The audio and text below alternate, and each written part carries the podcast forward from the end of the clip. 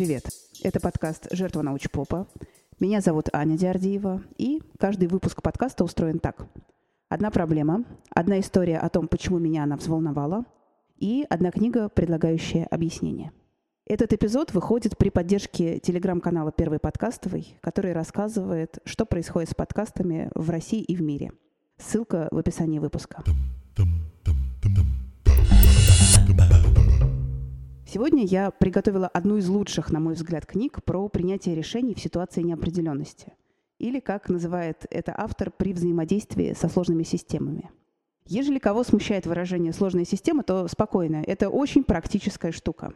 Это делал каждый, кому, например, приходилось поступать в ВУЗ по результатам ЕГЭ. Или чьим детям приходилось поступать. Освежим в памяти, как это происходит. Проходной балл в выбранном ВУЗе заранее неизвестен – но можно ориентироваться на проходные баллы предыдущих лет. Это все равно, что прийти в ресторан, выбрать блюдо и спросить, а почему у вас цены не указаны, сколько это стоит? Официант такой, ну, не знаю, вчера оно стоило 600, а позавчера 500. Так, а сегодня сколько? Ну, плюс-минус столько же, но если чуваки за соседним столиком так и не закажут ничего серьезного, то вам выйдет дороже. Да, чуваки за соседними столиками, то есть другие поступающие. Понятно, что нам важно, сколько их и с каким средним баллом они явились. Но ничуть не меньше зависит от того, насколько крепкой окажется их нервная система. Почему? Проходной балл пересчитывается в режиме реального времени. И если после очередного пересчета проходного балла абитуриенту начинает казаться, что он со своими результатами идет по грани, есть стандартный способ обрести душевное равновесие. Перекинуть свои документы на менее престижное направление, где проходной балл будет ниже – а теперь представим, как на непрестижное направление рванулась вся нервная абитура с высокими баллами. Чем больше их набежит, тем сильнее они увеличат проходной балл в том месте, которое считалось безопасным. Бывает, что и ровно до той цифры, которая их привела к бегству. Это и есть взаимодействие со сложной системой. То есть, когда много факторов взаимно зависят друг от друга, часть информации неизвестна, и ситуация развивается во времени. Именно такие штуки исследовала команда немецких психологов во главе с Дитрихом Дернером, автором книги «Логика неудачи», о которой я сегодня буду рассказывать. Их первый эксперимент начался с того, что они подготовили компьютерную игровую модель территории, на которой жили два племени – земледельцы и охотники. К племенам прилагались ресурсы, пастбища, озеро, гора, лес. И за эту игру по очереди было посажено 12 испытуемых. Каждому давались фактически диктаторские полномочия и ставилась цель успешно управлять территорией, ну, чтобы все колосилось. В этой вроде несложной игре облажались практически все участники. К чести их надо заметить, что они начали с благих намерений – улучшить питание и подтянуть медицину у племени земледельцев. Но очевидно же было, что людям, занятым тяжелым физическим трудом, нужно больше калорий и меньше инфекций. Угу. Примерно на 88-м игровом месяце земледельцы начинали вымирать от катастрофического голода – Потому что население стало дольше жить, бодрее размножаться и расти по экспоненте, а ресурсы росли всего лишь линейно. Игроки, конечно, ужасались. Люди мрут, как мухи, и начинали действовать хаотически, лишь бы как-нибудь вырулить из этой ситуации. Ну, от этого косячили еще сильнее. Но самое интересное, что когда игроки понимали, что их беготня по потолку ни к чему не приводит, они начинали кидаться в циничные реакции и говорили, ну что, все мы когда-нибудь умрем, или умирают старые и слабые, а потому популяция очищается. Обалдеть, до чего это напоминает нашу реальность, подумали авторы эксперимента. Надо продолжать. И тогда они создали другую игровую модель, а число игроков увеличили до 48 человек. Теперь это был городок в горах с градообразующим предприятием, часовым заводом и стандартной городской инфраструктурой. Проблемы, которые нужно было решать, в общем, типовые для градоначальника. Бюджет, налоги, занятость, досуг для населения. Ну, в общем, чтобы всем жителям было что есть, где спать, чем заниматься, а в идеале, чтобы еще и все были довольны. У игроков было несколько игровых сессий. За время одной сессии они должны были рассуждать вслух о том, что и зачем они делают. К следующей игровой сессии они приступали с результатом, полученным от своих предыдущих действий. Но на них сыпались новые проблемы, логично вытекающие из их предыдущих действий. Прикол игры в том, что в ней не нужно каких-то особых специальных знаний. Нужен просто здравый смысл и умение анализировать, что ты творишь и зачем. Из хороших новостей. В этой игре никому так и не удалось угробить веренную им территорию, как в прошлый раз. Но по достигнутым результатам игроки явно делились на более и менее успешных градоначальников. Психологи, конечно, обрадовались. Сейчас они проанализируют обе группы, успешных и неуспешных, и вычислят формулу мышления идеального государя. Но нет. Потому что хоть когнитивные стратегии успешных и неуспешных игроков отличались, но в игре было очень много промежуточных результатов. Если говорить о крайних проявлениях, то они выглядели так. Успешные игроки понимали, что нельзя делать что-то одно, а нужно заниматься одновременно сразу многими вопросами. Успешные игроки производили больше действий, а это значит, что у них в итоге было больше влияния на ситуацию. Успешные игроки чаще задавали вопрос «почему?», а неуспешные «есть ли у нас?». Плохие управляющие чаще других перепрыгивали с задачи на задачу из разных тематических областей. Они бросали одно дело недоделанным, начинали заниматься чем-то другим и переключались на текучку и незначащие вопросы. Успешные игроки могли дольше фокусироваться на проблеме, которая им представлялась важной. Еще была важна организация своего поведения. Успешные игроки задавались вопросом, что я делаю, и в процессе они могли поменять свое поведение – Неуспешные игроки никак не корректировали свое поведение, они были подобны пули, выпущенные из ствола, которая уже не могла поменять свою траекторию. Неуспешные игроки еще очень любили делегировать ответственности и говорить, а, ну, об этом должен был позаботиться кто-то другой. Но это все крайние точки, а большинство игроков выдавали промежуточные результаты по всем этим пунктам. И тем не менее, Одни хорошо справлялись с управлением игровым городком, а у других не очень получалось. В чем загвоздка? Если посмотреть на игровые сессии отстраненно, то любая сложная ситуация, а именно с ней имели дело игроки, это черный ящик, про который не все известно. На входе делалось предположение, как там все устроено, закидывалось какое-то количество действий, и дальше нужно было ждать результата своих действий на выходе. Психологи предположили, что успешность в такого рода задачах – это просто способность выдерживать неопределенность. И если обойтись без метафоры черного ящика, то сложная система – это та, в которой есть множество переменных. Они связаны друг с другом и друг на друга влияют. И влияние на одну часть системы обязательно затрагивают другую, причем последствия могут появиться не сразу, потому что ситуация развивается во времени. И черный ящик возвращается, мы знаем о ситуации не все – и нам приходится принимать решения на основе неполных данных. Если взяться нарисовать сложную систему, то это будет такая сеть из переменных и связей между ними. Кстати, если мы начинаем работать со сложной системой, то нарисовать ее составляющие – это эффективнее, чем просто описать ситуацию словами. Но прежде чем бросаться что-то рисовать, хорошо бы прояснить, ради чего мы во все это ввязываемся, то есть определиться с целями. Чего мы хотим от этой системы? Поэтому быстренько пройдемся по тому, какими вообще могут быть цели. Цели бывают положительные и отрицательные, то есть чтобы было и чтобы не было. Есть апокрифическая история про то, как на границе Украины и Беларуси стоит билборд, на одной стороне которого написано «Хай живе Украина, белорусская дружба», а на другой «Э, «Не хай живе Украина, белорусская дружба». Еще цели бывают ясные и неясные. Неясные сформулированы так, что в них не заложен критерий их достижения. Ну, допустим, сайт должен быть user-friendly. Чего? Или как в нашей игровой модели, цель – это благополучие жителей. Тоже неясно, из чего оно состоит. Цели бывают простые и множественные. Множественные – это те, которые включают кучу параллельных целей. Еще цели могут быть эксплицитные и имплицитные. Имплицитные – это которые подразумеваются, но не формулируются. А знаете, что здоровье на день рождения желают либо ближе к 40, либо тем, кто перенес какую-то серьезную болезнь. Потому что в других случаях быть здоровым – это само собой разумеющееся.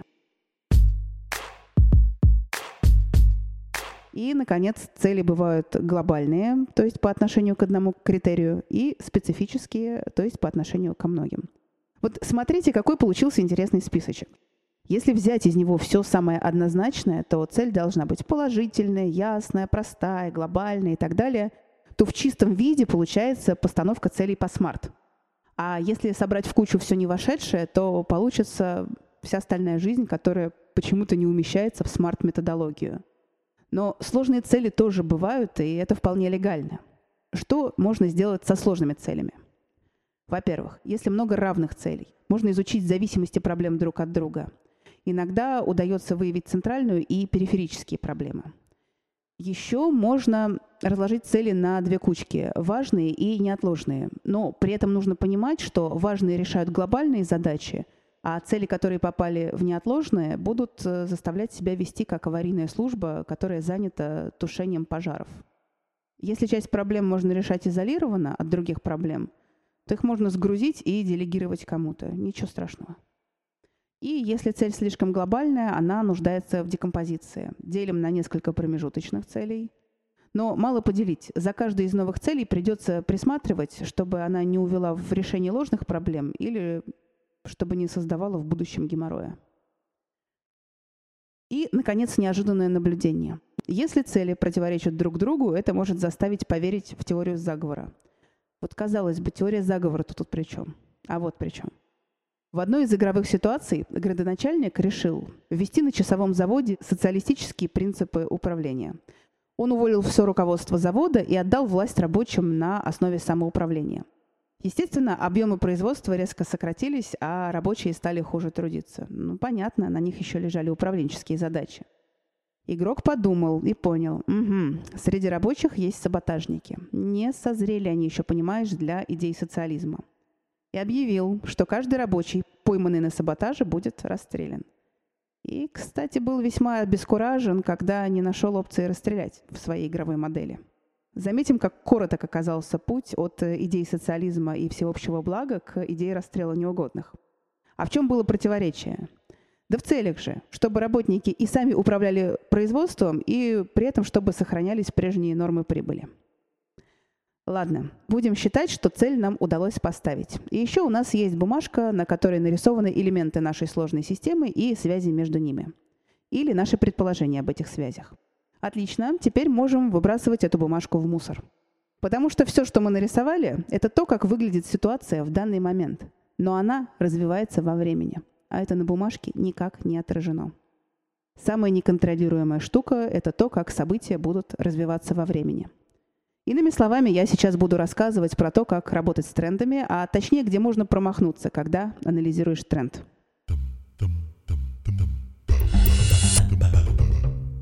Первая ошибка называется текущая экстраполяция. Мы уверены, что то, что мы анализируем, будет развиваться всегда с той же скоростью, что и сейчас, линейно и монотонно. Самый известный fail такого рода называется мальтузианская ловушка – это прогноз, сделанный в 1798 году Томасом Мальтусом, который анализировал скорость э, роста населения и соотносил ее с скоростью уменьшения запасов продовольствия. То есть рассчитывал, когда человечество умрет. Однако, сколько лет прошло, а мы все до сих пор живы, благодаря тому, что в социальной реальности обычно не бывает такого рода трендов, которые растут линейно и монотонно. Об этом очень задорно рассказывает Екатерина Шульман в своих лекциях.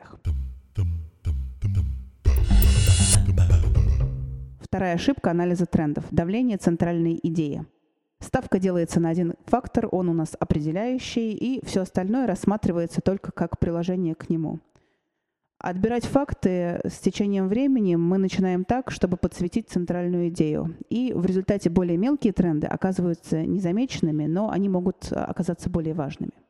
Помните игрока, который решил расстреливать за саботаж рабочих на часовом заводе? Идея саботажа ему казалась настолько очевидной, что, в принципе, заслоняла все другие версии, возможно, более сложные. Третья ошибка в обращении с трендами – экспоненциальный рост. Это про то, как может выстрелить мелкий незаметный тренд.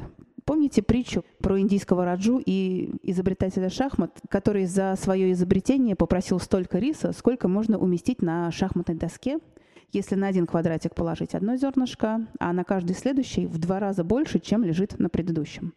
Ну, Раджа такой, фух, пронесло, шахматы изобрел непрактичный дурачок. Ну, ему потом объяснили, сколько это 2 в 63 степени. А, кстати, знаете, сколько это риса? Если считать, что 1 грамм – это примерно 60 зерен риса, то Раджа должен был отдать изобретателю шахмат примерно 153 миллиарда тонн. Ну, я не знаю, чем у них там дело закончилось. Так вот, в отличие от Раджи, возводить в степень нас учат еще в школе, а учитывать, что какой-то тренд будет расти по экспоненте, не, не учат. У нас на руках есть пример годовой давности. Начало пандемии, все обсуждают количество заболевших и умерших, и некоторые делают вывод. Ну, это ерунда какая-то, потому что от сердечно-сосудистых заболеваний мрет гораздо больше народу. Угу. А теперь считаем, с какой скоростью вирус будет распространяться по нашему шарику. Умирает, конечно, 5% заболевших, да даже меньше 5% заболевших. Но если увеличить охваты, то и вырастет абсолютное количество умерших. И последний способ э, попасть вообще мимо тренда называется структурная экстраполяция. Ладно, неважно, как он называется, потому что это про то, что будущее может вообще оказаться не таким, как мы его представляли. Вот все говорят, молодец, Жюль Верн предсказал полет человека на Луну. А как он себе представлял перемещение на Луну? При помощи выстрела из пушки. Так в его время доставлялись грузы на расстояние – мы при помощи знакомых нам элементов э, пытаемся сконструировать, как может выглядеть возможное будущее. А оно может совершенно радикально отличаться. Видимо, это какой-то древний механизм, который есть э, не только у человека, но и у высших млекопитающих. Мы пытаемся конструировать образ ближайшего будущего и спланировать в нем свои действия. И, кстати, тизер в одном из ближайших выпусков. Я буду рассказывать, как этот механизм работает у обезьян и как это им помогает вступать в довольно сложные социальные взаимодействия. Но случается так, что процессы начинают себя вести еще хуже, чем просто расти по экспоненте. Они меняют свое направление. Об этом очень любит порассуждать Насим Талеб в компании своих черных лебедей. Пример резкого изменения опять из нашей игровой реальности. Живет себе племя веганов, выращивают они овец для стрижки и для плетения ковров из овечьей шерсти. Ковры продают во внешний мир. Убивать им не позволяет религия. И тут на территории приходят гиены и начинают таскать овец. Какова будет динамика? Все испытуемые говорят, что овцы исчезнут. Вообще-то да, но вместе с овцами исчезнут и все гиены, которым окажется просто нечего есть. Вот этот факт ушел от э, внимания почти всех испытуемых. Можно ли анализировать внезапные тренды? Да, можно попытаться ухватить динамику всего процесса, а не только той части, которая вызывает эмоции и привлекает внимание. А еще нужно чертить графики. Так процессом сложнее надуть человека.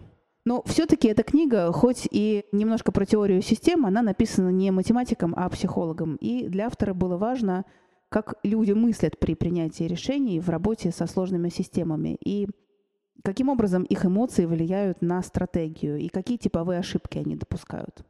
Что получилось? Ну, как мы помним, гипотеза, ведущая к системным неудачам, повышает цинизм управленца. Часто люди все стремятся свести к одной переменной. Такая штука очень экономит мыслительную энергию. А когда уже все сведено, мозг все новые получаемые факты будет подгонять под ответ. Еще распространено управление на основе своих убеждений. В одной из игровых моделей игрок управлял племенем, занимающимся скотоводством. Племя страдало от болезней, которые разносят муха ЦЦ, а людям и скоту не хватало воды. Игрок у нас оказался человеком с жесткими экологическими убеждениями. И он заранее решил, что не будет делать никаких вмешательств в экосистему. То есть не будет бороться с мухой ЦЦ и бурить колодцы. То есть он недвусмысленно намекнул своему народу, что они могут умереть за его убеждения. Впрочем, так оно и вышло. Еще бывает положительная обратная связь между количеством знаний и неуверенности. Меньше знаешь, крепче спишь, и он же эффект Даннинга-Крюгера – Случается, что это приводит к активному отказу от новых сведений, которые могут нарушить целостную картину мира, уже сложившуюся в голове. О Гитлере, например, говорят, что он полностью игнорировал информацию своих спецслужб о том, что в случае его вторжения в Польшу Англия намерена выполнить свои союзнические обязательства. Еще бывает такой эффект, как бегство по горизонтали. Человек из всего набора задач занимается тем, что ему знакомо, в чем он разбирается, но не делает никаких попыток разобраться с неизвестным. И, наконец, бегство по вертикали. Это вариант для сложных натур. Рассматривается уже не реальность, а свои мысли об этой реальности. И начиная с этого эпизода у нас появляется регулярная рубрика «А оно вам надо?» про то, стоит ли читать книгу, о которой я рассказываю. На эту мысль меня навели ваши отзывы о книге из предыдущего выпуска о бредовой работе Дэвида Гребера. Кстати, спасибо большое всем, кто написал. Без ваших отзывов мне бы даже не пришло в голову, что получилась пугающая картина и немного депрессивное повествование. Потому что для меня Гребер — это остроумнейший, легкий и слегка парадоксальный текст. Но я подозреваю, что если бы прямо сейчас передо мной стоял вопрос об осмысленности моей работы — ну, я бы воспринимала книгу Гребера довольно болезненно. Поэтому поговорим о том, стоит ли читать Дитриха Дернера «Логику неудачи». Думаю, да. Я считаю, что это просто образцово-показательная книжка. Такие книжки должны быть в раю. Именно поэтому я сейчас сознательно совершенно не буду пересказывать последнюю главу про то, как планировать свои действия при работе со сложной системой. Во-первых, потому что отчасти это строится на тех когнитивных ошибках, про которые мы уже говорили. Описано это все очень по-немецки строго и педантично. Ну, мне хотелось бы, чтобы вы эту книгу почитали сами. Книжечка на 200 с небольшим страниц, она читается очень легко, информация очень здорово структурирована, и по идее, эта книга может заменить и введение в теорию системы, и все труды Насима Талеба, а для особо усидчивых она может стать даже пособием по биржевой игре. Есть одна проблема с логикой неудачи. Она последний раз была издана в 1997 году, и в печатном виде ее нет примерно нигде. Но зато ее очень легко найти в электронном варианте. В общем, на мой взгляд, это совершенно идеальное научно-популярное чтение. Ну, а на сегодня мы заканчиваем. У моего подкаста нет пока ни телеграм-канала, ни чатика, ни инстаграма, никаких социальных сетей. Немножко зная себя, я думаю, что они не скоро появятся. Поэтому единственный способ нам с вами не теряться из виду – это подписаться на мой подкаст. И через неделю я принесу вам в клюве новую книжку. Пока! do do do do do do do do do do do do